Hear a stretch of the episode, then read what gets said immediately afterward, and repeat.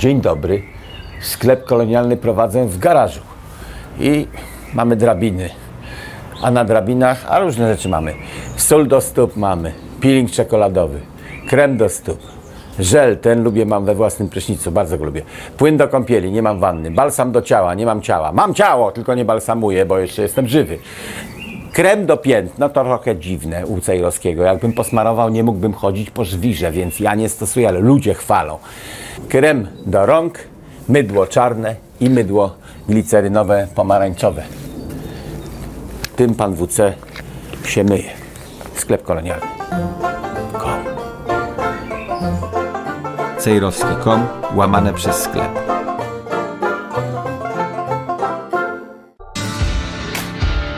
Studio Dziki Zachód. I tak, drodzy Państwo, chwila po godzinie 18 tutaj u nas e, w Polsce. To jest studio Dziki Zachód. A ja już mam przyjemność przywitać gospodarza programu, pana Wojciecha Cejrowskiego. Dzień dobry. Dzień dobry, a u mnie bije dziewiąta rano. No właśnie, wszyscy, wszyscy to słyszymy. E, Co dobrego? A kto tam z drugiej strony, proszę pani? A z drugiej strony pani? Jaś, Jaśmina Nowak. Jeszcze nie, jeszcze nie. No właśnie, bo im pierdziało mi w słuchawkach przez chwilę i myślałem, że może wtedy się pani przedstawiała. Przyniosła pani jakąś muzykę, bo Krzysztof Skowroński jedynie słucha, nigdy nie przyniesie własnej, nic mi nigdy nie zagrał, czasem coś pochwali. Mam jeden utwór e, Johnego Casha. Poprosiłam e, realizatora, aby wrzucił tak na wszelki wypadek, gdyby pan się nieco spóźnił, więc to jest jakaś piosenka dowolna wybrana przez, przez naszego kolegę z redakcji, ale na pewno Johnego Casha. Ale ja jestem z Pomorza, więc ja się nigdy nie spóźniam. To Krzysztof Skowroński czasami mnie wystawia w taki sposób, że jeszcze jedzie rowerem albo co i mi każą nawijać. A ja tego nie wiem, bo ja aż tak bardzo, bardzo nie śledzę, tylko dostałam informację, że jeszcze pana nie ma. Była 17.59, więc na wszelki wypadek poprosiłam o Johnego Casha. No dobra, tylko piosenki do tej audycji muszą zawsze być poniżej trzech minut. Takie dostałem dyrektywy, ja takie przynoszę, a Johnny Cash lubi powłóczyście 7,5. To na to trzeba uważać. I co tam teraz? Przysłała mi pani całą listę do omawiania rzeczy. Co pani wybiera jako numer jeden?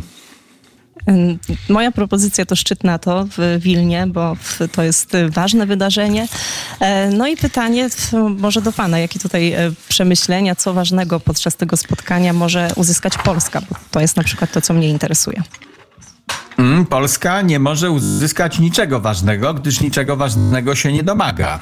E, oraz kiedy się domaga, to się domaga w polskich mediach, natomiast na forum międzynarodowym Polska jest grzeczna, wymienia uściski dłoni, kłania się, e, a niczego się nie domaga. No to jak się człowiek niczego nie domaga, to mu nic za darmo nie dadzą na rynku międzynarodowym, a NATO to jest rynek międzynarodowy. Raczej Polska odpowie grzecznie ukłonami na jakieś postulaty bądź żądania NATO, gdyby takie były. W związku z tym szczytem czytałem, że Polska wysłała na Litwę kontyngent wojska.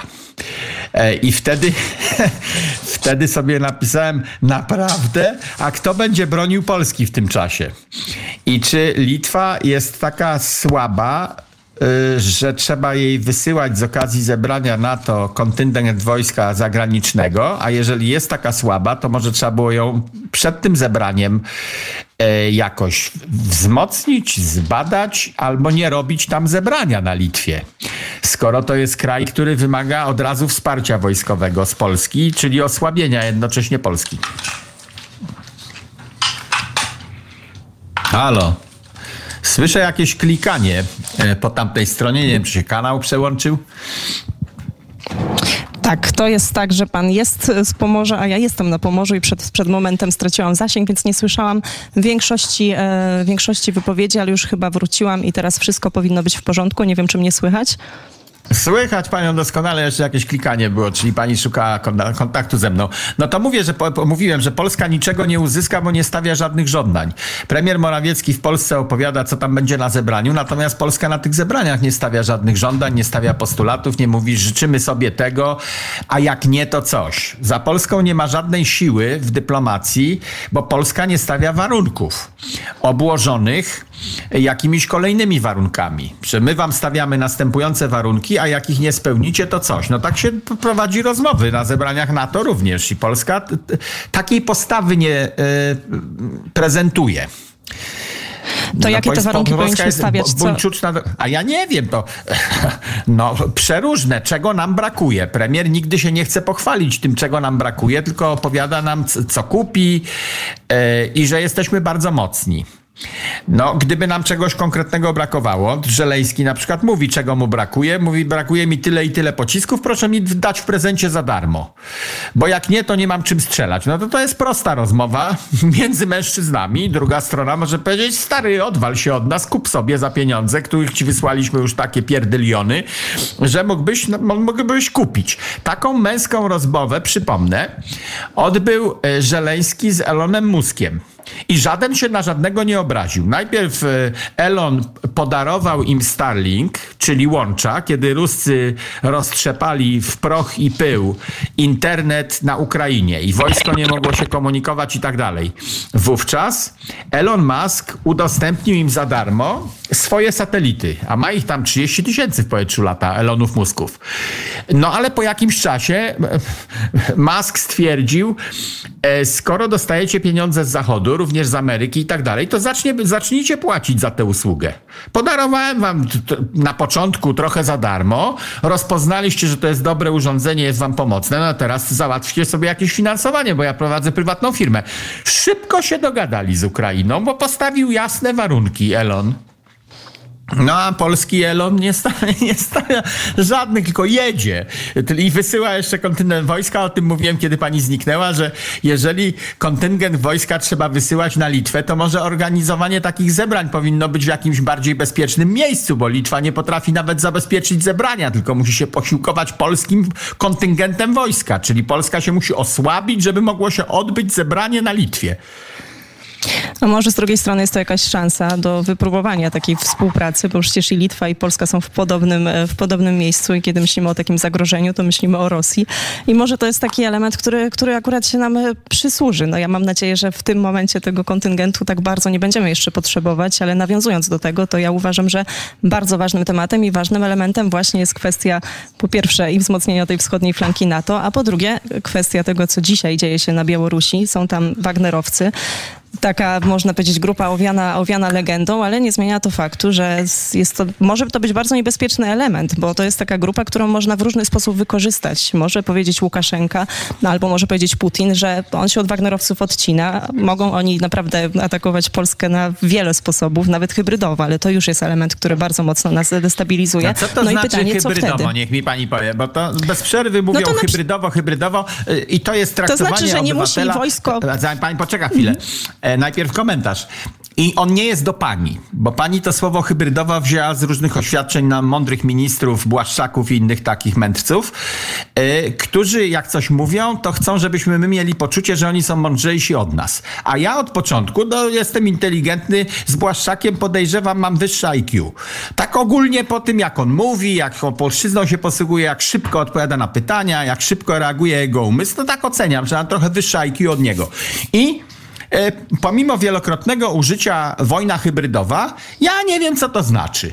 I żaden ten mędrzec nie wytłumaczył nam, może pani nabyła tę wiedzę od Błaszczaków i innych mędrców i pani wytłumaczy teraz wszystkim głupim takim jak ja, obywatelom Rzeczypospolitej, wy durnie, nic nie rozumita, a tu jest wojna hybrydowa. Niech mi pani wytłumaczy, co to, co ma na myśli mędrzec, kiedy mówi hybrydowa. No, wydaje mi się, że ma na myśli cały zbiór A tych czynności, się, które nie są nie atakiem konwencjonalnym. No, oczywiście, no nie wiem, no hybrydowo, to znaczy jest to zbiór różnych, e, tak, ja bym włożyła do tego słowa wszystko to, co nie jest atakiem konwencjonalnym, czyli nie są to wojska, które nacierają na granice Polski, ale są to wszelkiego rodzaju te elementy, przerzucanie e, migrantów, e, próba zakłócania pracy Polskiej Straży Granicznej, ale taka, gdzie nie można w oczywisty sposób powiedzieć, że ta granica została naruszona. Tak do tego worka bym A, to wszystko do- włożyła. dobra, ja to czyli- tak rozumiem, ale... No w porządku, w porządku, w porządku.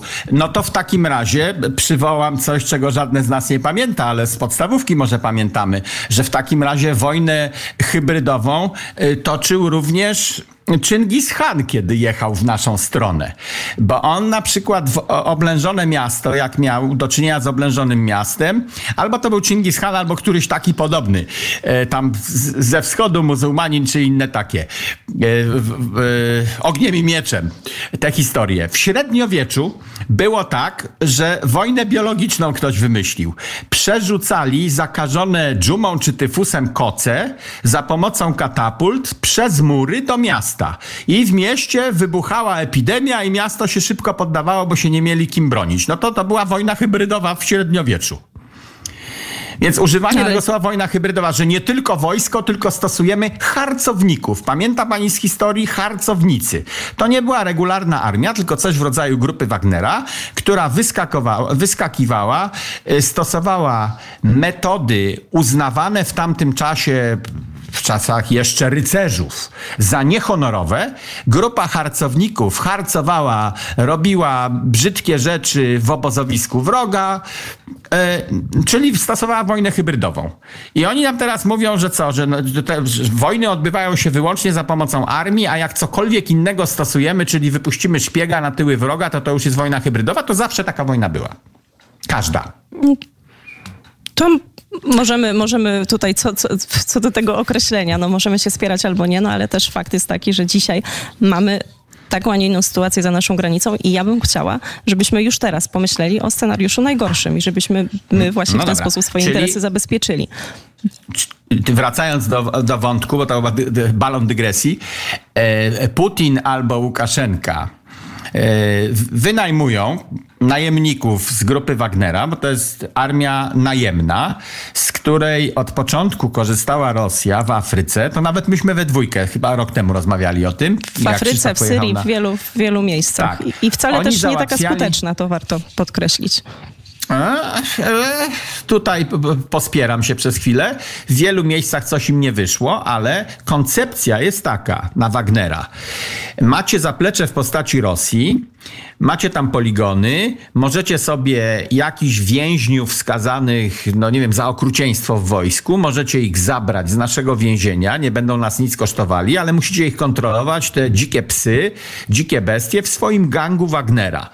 I na poligonach w Rosji, w innych miejscach ze sprzętu mogli korzystać, mieli zezwolenie na kupowanie dowolnej rosyjskiej broni i mieli załatwiać brudną robotę w Afryce. Na zlecenie. Mieli też sobie tam zarobić. Czyli jeżeli wynajął ich jakiś afrykański wataszka, to Putin mówił, e, jedź ta tam i tam, dobra, obalcie jednego, postawcie drugiego i trzymajcie potem rękę na pulsie, może nam się ten kraik przyda w Afryce, w przyszłości nam Rosji, a na razie macie carte blanche. A jakby was ktoś pogonił, to zawsze możecie z powrotem do Rosji przyjechać. No i to, to są najemnicy. I teraz wyobraźmy sobie sytuację, to mi pani napisała, e, jak wymienialiśmy się tematami do dzisiejszej audycji. Wyobraźmy sobie sytuację, cytuję Jaśminę Nowak, Cejrowski, że... Ja bym może nie pisała, jakbym wiedziała, że pan tak będzie cytował tutaj do wszystkich. No niech pani nie, sama może pan bardzo. cytować. nie, w porządku, ja, może pan zacytować. Bardzo to zwróciło moją uwagę, dlatego cytuję. E, na fioletowo było napisane pośród innych rzeczy na czarno, e, e, co przypomina lakier do paznokci. Ten kolor akurat na moim ekranie tak się świeci, jak lakier do paznokci pisał. No, chciałam, żeby pan nie przeoczył. Nie przegapiłem, nie, nie, nie, nie. Na mojej klawiaturze jest wszystko na czarno-biało, a tu nagle coś takiego. E, no i pani zwróciła uwagę na to, że mogą się teraz zasłonić Łukaszenka z Putinem, wysyłając Wagnera. On jest po to potrzebny. Rosji był po to potrzebny i w Syrii, i w innych miejscach, żeby jakąś brudną robotę, za którą Rosja nie chce odpowiadać, ale chce, żeby była wykonana. E, żeby wykonać tę robotę, i nie przyjąć odpowiedzialności, bo to jakaś grupa, to prywaciarze. Prywaciarze, takich prywaciarzy w Ameryce też mam, w Stanach Zjednoczonych. Takich prywaciarzy ma Francja. E, Legię cudzoziemską ma Hiszpania. To mało kto wie o tym, bo ta Legia cudzoziemska francuska jest najsłabniejsza, dorobiła się filmów i powieści, natomiast o hiszpańskiej mało kto wie. E, No więc grupa Wagnera to jest takie coś i można ich wysłać na Polskę, mogą narobić bałaganu, napisała Jaśmina Nowak swoimi słowami, i Putin z Łukaszenką mogą elegancko umyć ręce, mówiąc, ale to prywatna impreza grupy Wagnera, my z tym nie mamy nic wspólnego. I zwróciła pani uwagę na to, co wtedy zrobi NATO. Otóż nie zostaliśmy zaatakowani według piątego paragrafu przez obce państwo agresora, tylko przez prywaciarzy, a to brońcie się sami. Wtedy będzie brońcie się sami, wtedy powie NATO. Ja tak, Tak, uważam. to- Na pani pytanie No tak, odpowiadam, brońcie, ja- powiedzą brońcie się sami. No właśnie, ja, ja też myślę, że takie ryzyko istnieje i stąd e, to, to moje pierwsze pytanie, jak możemy zadbać o te interesy i co my powinniśmy uzyskać tam podczas tego szczytu najbliższego, no bo teraz dzieje się tak dużo, że, że trzeba działać już i trzeba myśleć już, już przyszłościowo. No takich scenariuszy może być dużo, tylko chodzi mi o to, że my faktycznie na ten moment, e, nawet no, te rakiety, które spadły na, na tą wieś e, tak, przewodowo, to też była bardzo niebezpieczna sytuacja, dlatego że na tej drabinie eskalacyjnej no tak naprawdę świat patrzył, jaka będzie reakcja. Możemy mówić, czy to była rakieta ukraińska, czy rosyjska, to nie jest jakby w tym momencie już najistotniejsze. Fakt jest taki, że spadła rakieta, która zabiła dwóch obywateli polskich i spadła dlatego, że jedno agresywne państwo napadło na drugie państwo blisko naszych Tak. granic. I to się dla mnie liczy, tak? Czy, czy, czy, czy, czy po prostu mamy takie gwarancje bezpieczeństwa, czy ktoś jednak umyje ręce i powie, no to jeszcze poczekajmy, bo jak tak, tak się stanie, to można iść coraz dalej i coraz dalej. I to jest potencjalnie bardzo niebezpieczna sytuacja. No dla Ale Polski, czy dla Brytyjczycy całego... i, F- Brytyjczycy i Francuzi mają przecież z nami historię stosunków wzajemnych długą yy, i ona polega na umywaniu rąk, na podpisywaniu sojuszy najpierw i w momencie jak my ruszamy pod Monte Cassino, to e, sojusz działa. Natomiast jak jemy z puszek brytyjskiej armii, bo nie mamy własnych puszek, yy, ubieramy się w ich mundury, bo nie mamy własnych mundurów, to jesteśmy na ich kociołku, a nasze państwo oni potem mogą wystawić, umyć ręce, mówiąc o własnych problemach i wykręcą się jak piskorze z tego paragrafu piątego NATO, mówiąc, że to, to, to, ta rakieta to spadła przypadkiem, to nie był atak na Polskę. Bo trzeba zinterpretować, co to jest atak wrogiego państwa na członka NATO. I się wszyscy razem muszą zgodzić, musi być jednomyślność, muszą się zebrać i stwierdzić, że to rzeczywiście, no to, to rzeczywiście był atak Putina na Polskę, czyli na NATO i w związku z tym wszyscy ruszamy na Putina. Ale dopóki to jest samolot pod Smoleńskiem, gdzie ginie y, wielu generałów NATO, no to oni mówią, e, tam będziemy w wojnę wchodzić, radźcie sobie sami, powiedzieli Tuskowi. E, Jak to była rakietka pod prze, prze czymś tam, to radźcie sobie sami, bo to jakaś zbłąd. To nie był, naszym zdaniem to nie jest atak na członka NATO. Jak to będzie grupa Wagnera, to też zastosują, w moim głębokim przekonaniu, zastosują dokładnie taki sam wykręt, bo im nie zależy na wchodzenie e, w bezpośrednią wojnę z Putinem. Wolą jak to się odbywa na Ukrainie albo jakby się odbywało w Polsce. E, I w związku z tym, co przed tym zebraniem na Litwie powinno się zdarzyć, Ano Morawiecki czy który inny powinien się dogadać z małymi krajkami, Litwa, Łotwa, Estonia plus Polska, plus może jeszcze jakiś tam Słowacja, która tam leży od spodu blisko, że gdyby ktoś posłał grupę Wagnera na nas, to umawiamy się wszyscy przy tym stole, że traktujemy to jako zbrojny atak na członka NATO. Pomimo, że to jest prywatna impreza Wagnera, to ten Wagner nie wziął się znikąd. e, Ma zaplecze w Rosji bądź na Białorusi. W związku z tym, gdyby oni to zrobili wojną hybrydową, kupując najemników, to traktujemy to jako atak zbrojny oficjalny na członka NATO. Trzeba się było na coś takiego dogadać i potem pod, podłożyć Francuzom taki kwit. On niczego nie gwarantuje, bo Francja nadal się może wykręcić, no ale jest wzmocnieniem naszej pozycji, że już nie będziemy toczyli tej pierwotnej dyskusji, czy atak Wagnera to jest atak Putina, czy to jest atak wyłącznie Wagnera prywatny. Nie będziemy To już tej swoją- dyskusji toczyć. Dziękuję za subskrypcję mojego kanału na YouTubie i dziękuję za to samo na Rumble. E, Jeszcze bym wrócił na sekundę do grupy Wagnera, bo władza polska y, ustami Błaszczaka i premiera Morawieckiego y, powiedziała, że w, związku z tym, że grupa Wagnera przyjechała na Białoruś, no to wzmocniliśmy polską granicę, dodając 500 żołnierzy, polsko-białoruską. E, I w sumie na tej granicy mamy 5 tysięcy wojska, pochwaliła się władza jednocześnie, chwilę wcześniej, podano informację, że Wagnerowców do Łukaszenki przyjechało 8 tysięcy. No to po polskiej stronie wzmocniliśmy granicę i mamy 5 tysięcy wojska, a po stronie Łukaszenki, gdyby nie chciał w ogóle angażować żadnego własnego wojska, jest 8 tysięcy Wagnerowców. To nie są równe siły. Podejrzewam, że gdyby w Polsce było 15 tysięcy wojska na granicy albo 20, to nadal nie byłyby równe siły. Wagnerowcy to są ludzie bez skrupułów, którzy byli na wielu wojnach, którzy chwalili się takimi aktami, że coś się kierą albo komuś głowę maczetą. To są bestie. I teraz mamy 8 tysięcy doskonale przećwiczonych na różnych wojnach i frontach bestii, które nie mają skrupułów. Część tych bestii, oni się sami tym chwalą, to byli jacyś żołnierze, którzy trafili do wojskowego więzienia, a potem Putin powiedział Wagnerowi weź się tym zaopiekuj jakoś, sformatuj go, przećwicz go. To jest rodzaj legii cudzoziemskiej. E, I w stosunkach legii cudzoziemskiej z regularnym wojskiem liczyło się przeróżnie, ale spokojnie 10 na jednego damy sobie radę. No to nawet No gdybyśmy mieli 80 tysięcy wojska na polskiej granicy, to to wojsko nie było na wojnie, to wojsko nie jest niegodziwe. To nie są chłopaki niegodziwe, które są w stanie przebić drugiego gościa za pomocą tyczki i się nie wyżygać. A Wagnerowcy są w stanie przebić za pomocą tyczki i się nie wyżygać. Tylko przebić następnego. No właśnie, oni, oni zasłynęli na pewno z takiej, z takiej e, brutalności, ale z drugiej strony mieli też kilka takich akcji, że tutaj ciężko, ciężko tak w, o takim mega profesjonalizmie czy, czy, czy mówić, bo mieli na pewno w Syrii, ja o tym czytałam, e, sytuację, gdzie zostali pobici przez ISIS. To też e, w, w, wiemy, że ISIS to nie są... Bo był równy z równym.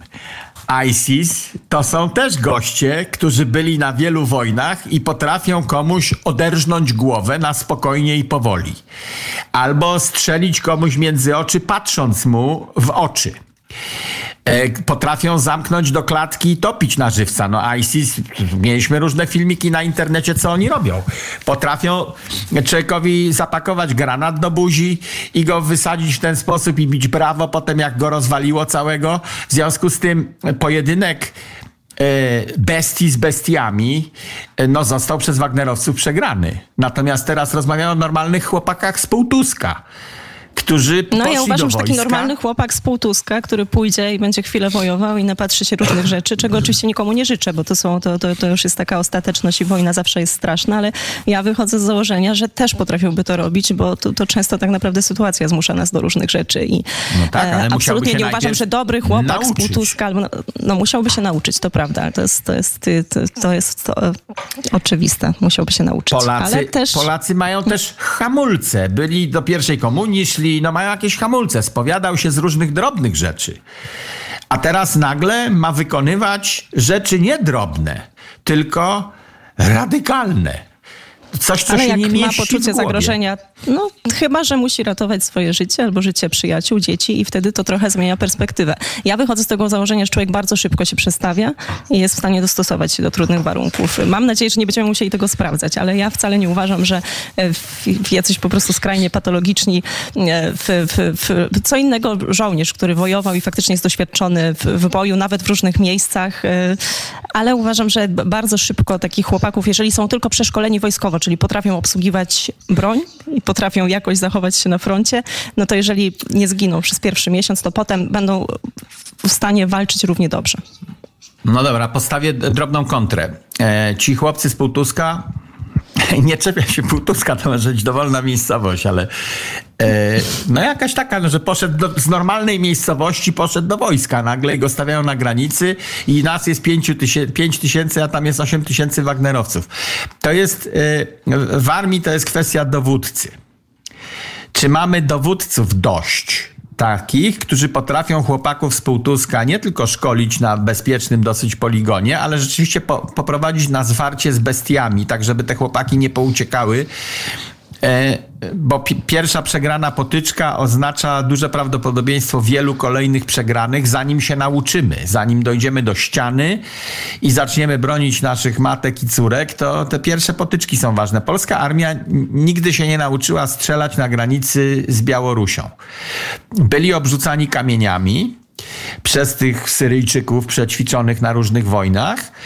E, były przeróżne ataki na polskie wojsko, a ono ze względu na rozkazy, jakie miało, stało grzecznie tam i tam się osłaniali od tych kamieni, starali się nie zrobić nikomu krzywdy. Nie było nigdy rozkazu, bo nie mamy takich dowódców, albo ministra nie mamy takiego, który powie, No właśnie, dobra, są sytuacje, w których bo- macie strzelać nad głowami, może się wtedy przestraszą.